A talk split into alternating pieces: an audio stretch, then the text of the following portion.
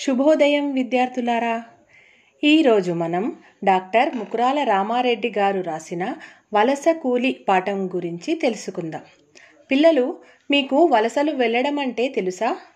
అదే ఉన్న ప్రాంతంలో సరిగ్గా పనులు లేక బ్రతుకు గడవడం కష్టమైనప్పుడు వేరే ప్రాంతాలకు వెళ్ళి పనులు చేసుకుంటూ జీవనం గడుపుతారు.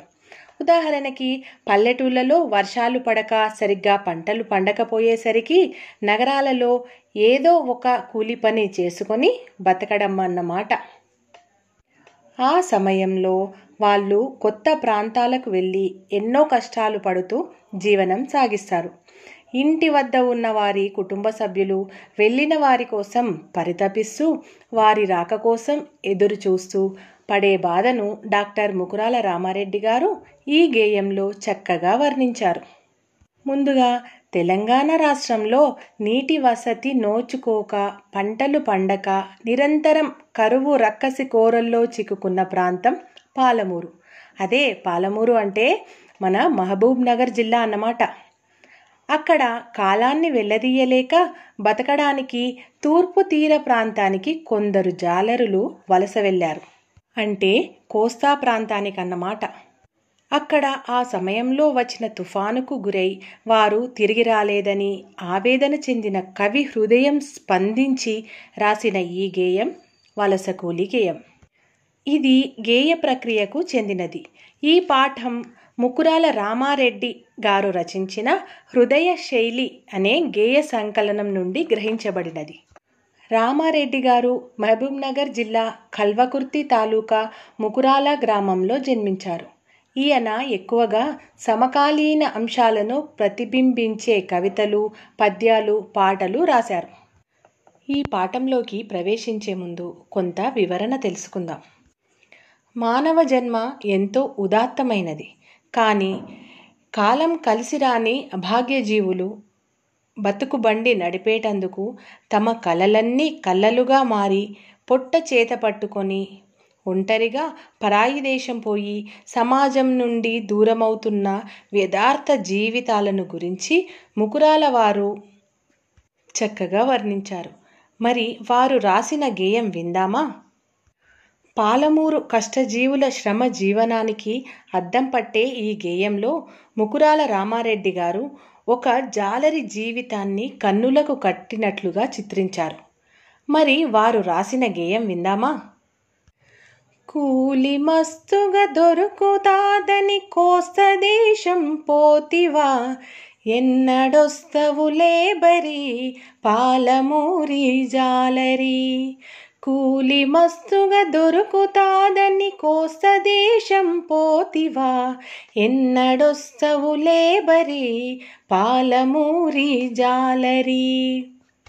గోకులాష్టమి దాటిపోయిన గొడ్లడు డొక్కలు గుంజిన వాగులల్లో వంకలల్లో వానపాములు ఎండిన చినుకురాలే ఆశ లేదని చెల్లుకుంటలు పర్రెవడెనని కూలి మస్తుగా దొరుకుతాదని కోస్త దేశం పోతివా ఎన్నడొస్తవులే బరి పాలమూరి జాలరి ఎన్నడొస్తవులే బరీ పాలమూరి జాలరి.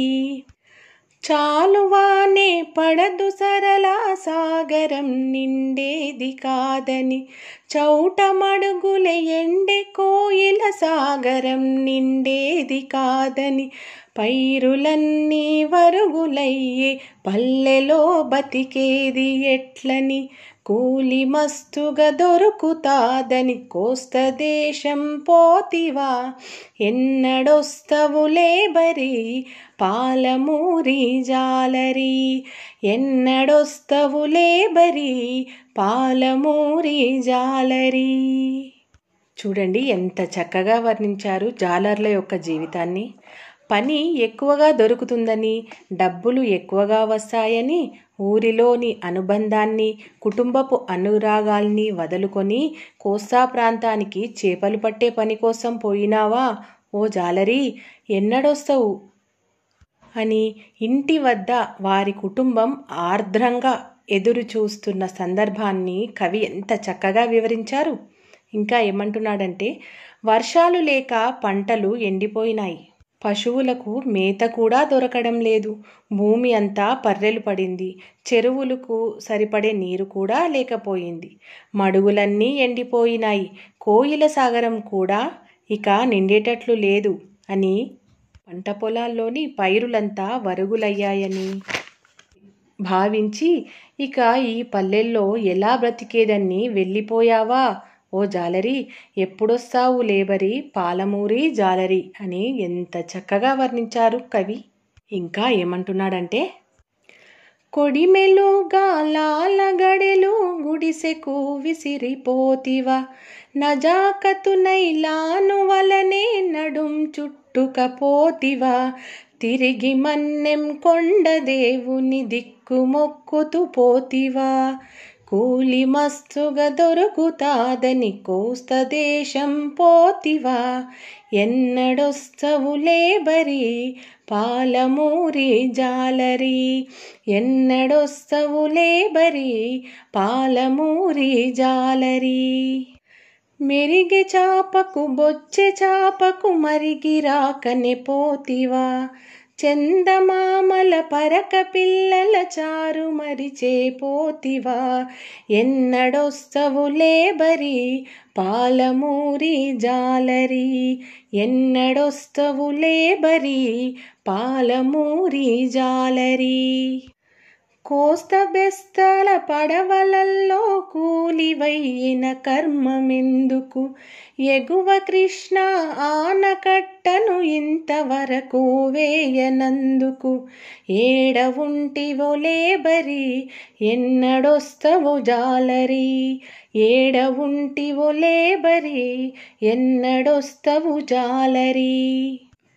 ఇంటికొస్తానన్న గడువుకు ఇప్పటికి వారాలు దాటే చీకు మబ్బుల ముసురులో కార్తీక పున్నమ వెళ్ళిపాయే ఇటే పోయిన జనం అంతా అటే చచ్చే కాలమంటూ జలపిడుకు పొర్లాడి భద్రాచలం మెట్లకు తాకెనంట.